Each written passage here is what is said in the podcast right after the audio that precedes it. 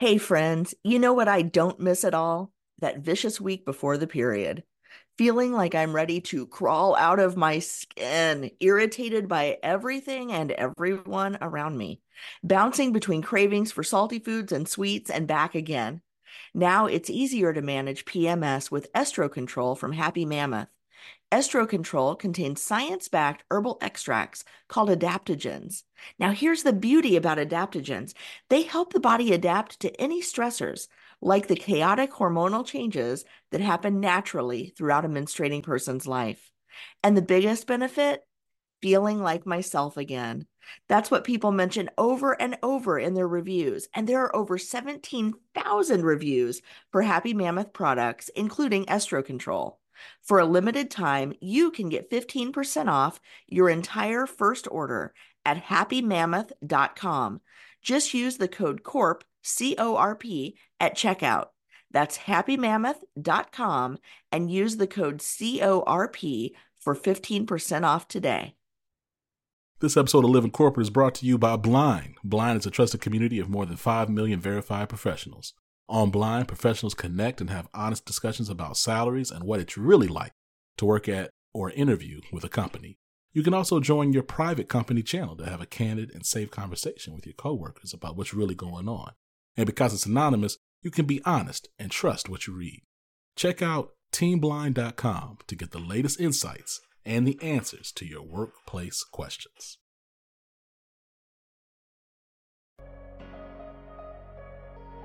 This is Including You, the new series from Lead at Any Level. Including You features stories from chief diversity officers and other executives who are creating inclusive cultures in their organizations. Our goal is to show what's working in companies just like yours, to give you the tools you need to keep pushing for progress in your own workplace. We want to create belonging and opportunity for everyone, including you. And now here's your host, Amy C. Waninger.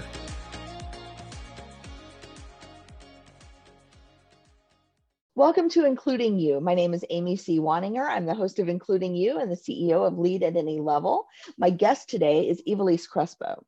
They're a senior global diversity, equity, and inclusion advisor at Reed Smith LLP. Reed Smith is an international law firm dedicated to helping clients navigate their businesses through complex disputes, transactions, and regulatory matters. The firm spans 30 offices with 3,000 people, including 1,700 lawyers. Ivelisse, welcome to the show. Thank you for having me, Amy. I'm, I'm happy to be here. I am thrilled to have you. When I was doing the research for the show, I found something really interesting on the Reed Smith website that I want to talk to you about. But before we get to that, I want to ask you why is diversity, equity, and inclusion such an important initiative for Reed Smith? They're obviously putting a lot of energy and a lot of investment behind this. Yeah, absolutely. And I think one of the things that I, I, think is important to start off with is that this isn't something new for us. We've had a DEI program for over 20 years. So the commitment is something that is deeply ingrained within our organization. It's ingrained in our core values and throughout every single department at the firm. We know that diversity, equity, and inclusion makes us a better law firm. We also know that it strengthens our services that we provide to clients and it advances our relationship with these clients and also our stakeholders. And I think lastly, it really sets us apart from other law firms. So you're really looking at a long-term sustainable competitive advantage with your DEI programs. Absolutely. internally and externally, right? I think that's fantastic. And this is a drum that I keep trying to beat for people who say, I don't know why we need to invest in this. I don't know why we need to do this now now is too late, right? 20 years ago was probably the right time. Yeah, absolutely. So, I, I alluded to this the on your website on the reed smith website you have like many companies would publish an annual report. Reed smith publishes a DE&I annual report. And i wanted to ask you a little bit about how long have you been doing that? Where does it come from? And what kind of results have you seen from doing that yeah, I know that it predates me. I'm not exactly sure how long we've been doing it, but definitely for several years. And part of why we do that is that we're doing all of these amazing things. They're great, they're innovative, they're thought leading. But what we want to do is not just create change within our own law firm, we want to change the industry. And in order to do that, we need to model transparency. And so part of why we share that information is as an incentive to other law firms, to people across our industry to really challenge them, right? To improve their practices and create a better profession for us all.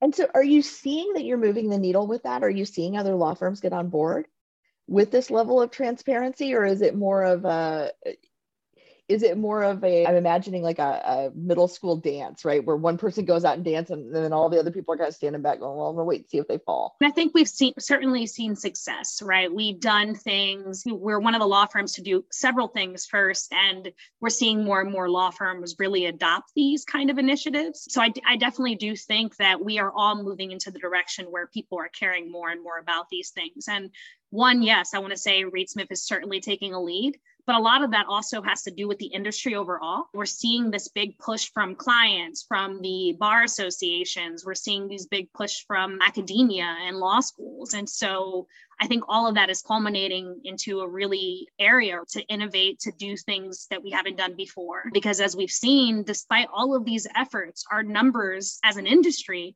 haven't really improved over the last 20 years. And so I do think that modeling transparency is key. We want people to know what we're doing and how we're attacking these issues. And when you talk about the transparency, you have your numbers, your representation numbers, your participation numbers, how the you know how demographics are distributed throughout the company and what your benchmarks and your targets are for those numbers and you're reporting annually to all of your stakeholders that you mentioned your clients your employees your industry partners all of that what those numbers look like for you as a company. What kind of response have you gotten internally externally from posting those numbers? I think by and large, our clients are always impressed with how transparent. I've heard a number of our, you know, main clients or, or a number of our clients opine and talk about how our report really sets us apart. That's one of the most comprehensive reports they've seen come out of a law firm. So I do think that it's been well received, at least on the client end. I think internally we use that as uh, marketing. And so I know that many different departments use that to send to their clients, their contacts, recruits, people that we're trying to hire, whether they're in like uh, entry level or lateral or even at the partner level. And so I do think that it's been well received. It does a great job of kind of outlining all of the amazing things and really, I think, in my opinion, helps us set ourselves apart So, in your report, you highlight a women's network that seems to have real prominence in this work. Can you talk a little bit about that? Absolutely. Our Winners Network is actually unique, the Women's Network, sorry, called Winners. It's actually unique because it's separate from our DEI program. And there are several reasons for that. Predominantly historically, we know that the issues that have impacted women across the globe look very different. And so we have a separate program that's really designed to look at that issue, not just within the US, um, but also globally, which our DEI program does as well. But we knew that because of the issues that women face in the legal industry, that we needed to put renewed and extra focus on that. So they are two separate programs. We work very closely together obviously because we're all championing for the same issues but we do know that the issues that are impacting women look a little bit different and so they need a different approach and that's just one of several ERGs or networks that you have, right? Yes, that, that's a group that's specifically focused on women. We also have, in addition to that program, we have a set of business inclusion groups, and those are groups that really target specific populations to uh, help improve our policies, practices, our recruiting efforts, and help drive inclusion and create a space where people can feel like they belong. So, similar to women's issues are a little bit different in different places in the world culturally. Speaking, I know that you have you're a global organization with a network for LGBTQ employees, LGBTQIA plus employees. And culturally, that can be a little tricky globally, right? Because in some places, just the identities themselves are not only marginalized, but in some cases criminalized. How are you addressing that as a global organization? Absolutely. I think we take the firm position that we are one law firm and there are cultural nuances in every single office. But one of our priorities is making sure that inclusion exists in all of our offices.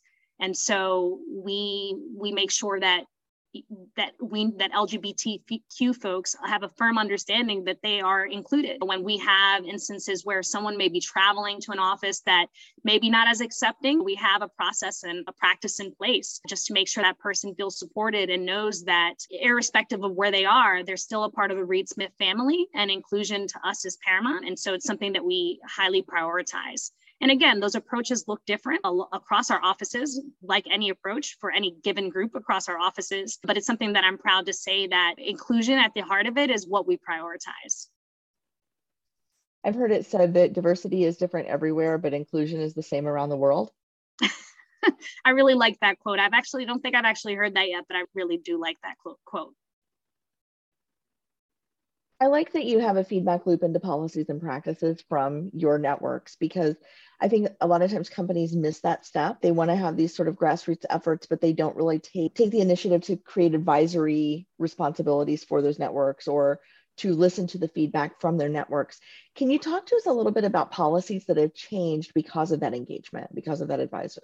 Yeah absolutely i will i will touch on that but i also want to highlight that it's something unique that we do is that for every single business inclusion group we have a member of our senior management team pointed to each group so their goal really is to take all of that information, enact it into policies, practices, share that with senior leaders at the firm. And we've seen that be successful in a number of ways. I think most recently, our pronoun policy that we recently rolled out. And that was an initiative really led by our LGBT business inclusion group called PRISM. Uh, and they really worked hard along with members in HR to really create that policy and implement that policy firm wide. And so I think that's one of the areas where I've seen that relationship really work really well. Selfishly, it's something that I benefit from, right? As somebody who is non-binary and, and uses they them pronouns. And it's it to me, it's made a very big difference uh, in the lives of not just LGBT folks, but also working in a global law firm. Ident- being able to identify pronouns is something that we're seeing a lot of people benefiting from, not just people of the LGBT community you know, this is one of those policies or one of these initiatives that I think people overlook or they discount because they say it's too niche.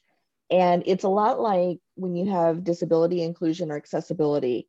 It's not just the people that are targeted by those policies or that are most vocally advocating for those policies that benefit from them. And so I remember working on global teams where I didn't know who I was talking to or who was going to be in a meeting because I wasn't familiar with the naming conventions or the, the gendered conventions of naming in Absolutely. different cultures in different countries.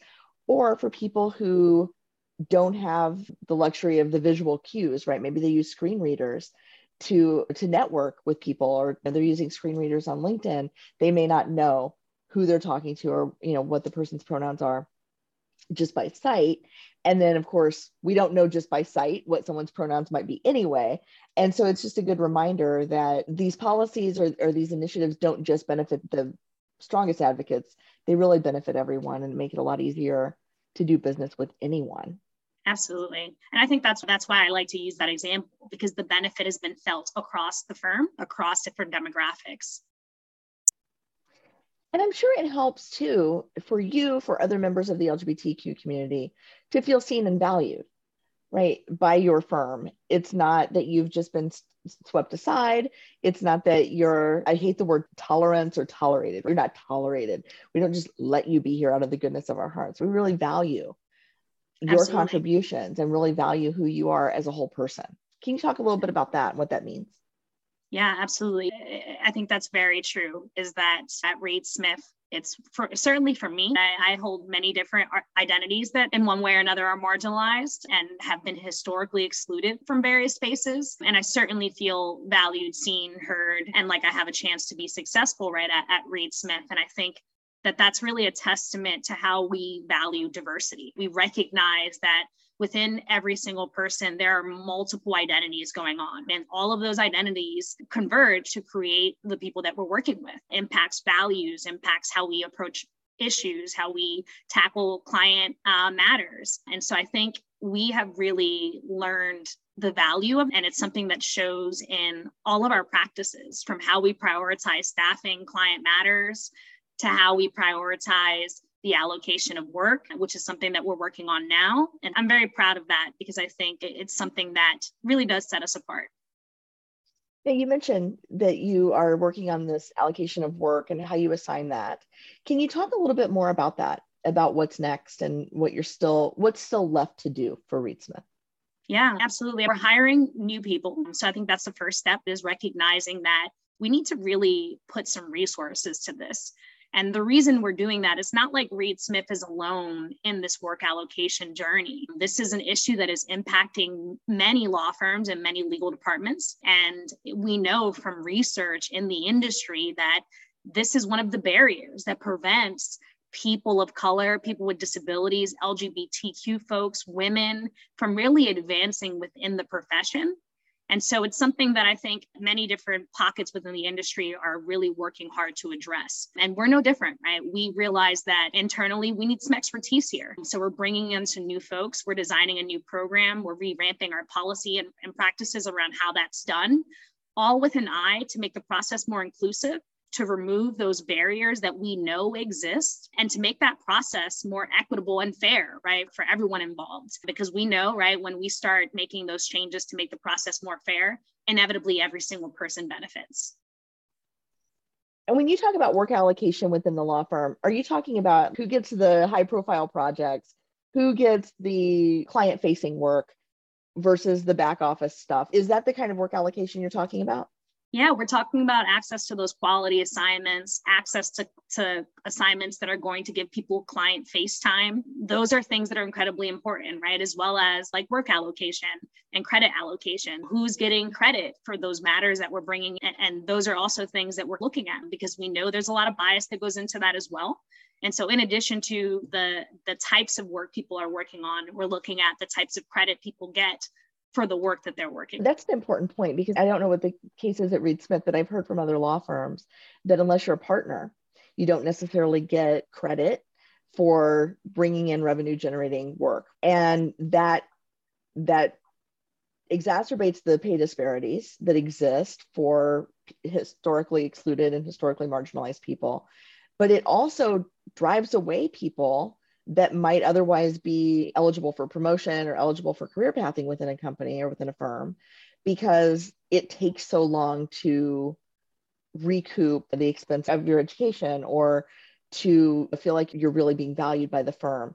So I'm wondering, is that part of it as well? Absolutely. And I also think a lot of it has to do with bias, affinity bias. So it's not just differences in tenure, it's also counteracting what we know happens in every organization, which is that people tend to give work and credit differently depending on who these the people that they're giving that work and credit to are.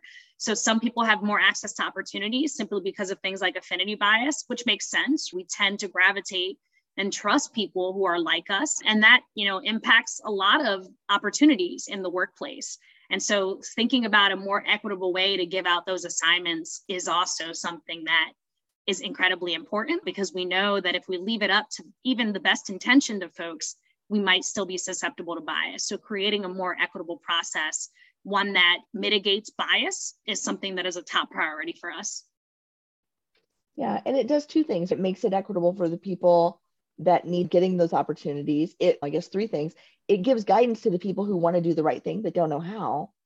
But good policies also don't leave bad actors a place to hide. And Absolutely. it's really easy to find people who have malicious intent or who are trying to skirt the responsibility of doing the right thing it's also an efficiency thing. In addition to all of those things, where yes, it's good for business, yes, it's good for morale, yes, it's good for us because we fully believe in these things, it's also a matter of efficiency.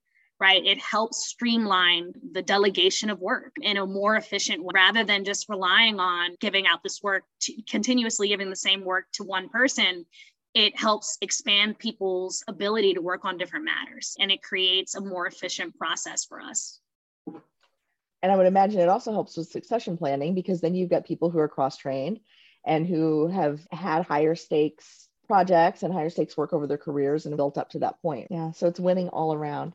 Is there anything else you want to share um, with our listeners, with our viewers about what you think is the secret sauce at Reed Smith that's really moving the needle for you?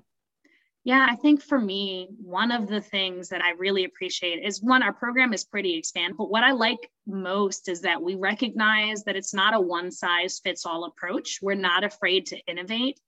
And while diversity, equity, and inclusion are often lumped together, we at Reed Smith very much know that those are distinct concepts. And so we need to approach each differently. And so we have different metrics, we have different ways and different programs really to address each one of those things.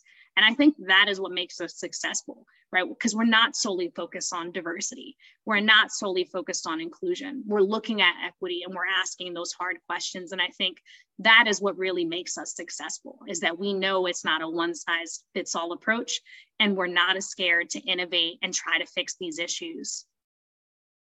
I think it's fantastic that you're doing this so systemically, but also in ways that impact each individual at the intersections of all of their identities. I think that's so important. Absolutely. Ivelisse, thank you so much for your time today. I really appreciate you, and I, I look forward to seeing more great work and next year's annual report from Reed Smith. Absolutely. Thank you so much for having me. That's it for this week's episode of Including You. If you've enjoyed join this episode, follow Lead at any Jorge level on LinkedIn and YouTube. Granite Construction. Then join us for Including You video simulcast every Thursday at noon Eastern. Including You can also be enjoyed each week as part of the Living Corporate audio podcast series available on all major podcast platforms. Learn more at living-corporate.com. Including You is brought to you in part by Lead at Any Level, a boutique training and consulting firm improving employee engagement and retention for companies that promote from within. Lead at Any Level. Leaders can be anywhere and should be everywhere. Learn more at leadatanylevel.com. Lead at Any Level and its logo are registered trademarks of Lead at Any Level LLC. The views and opinions of guests on our show do not necessarily reflect the positions of Lead at Any Level, Living Corporate, or the sponsors of Including You. When you're building a culture of belonging, every word counts. That's why Textio brings the world's most advanced language insights into your hiring and employer brand content. Our industry leading approach to artificial intelligence and machine learning provides the tools needed to find more diverse candidates. In short, Textio builds more equitable workspaces, guiding businesses and writing more inclusive job posts. And we're building on that success by bringing even more products to the market for all people who share our belief that language matters. Words have power, and at Textio, we harness that power to increase the access and availability of value driven work for everyone.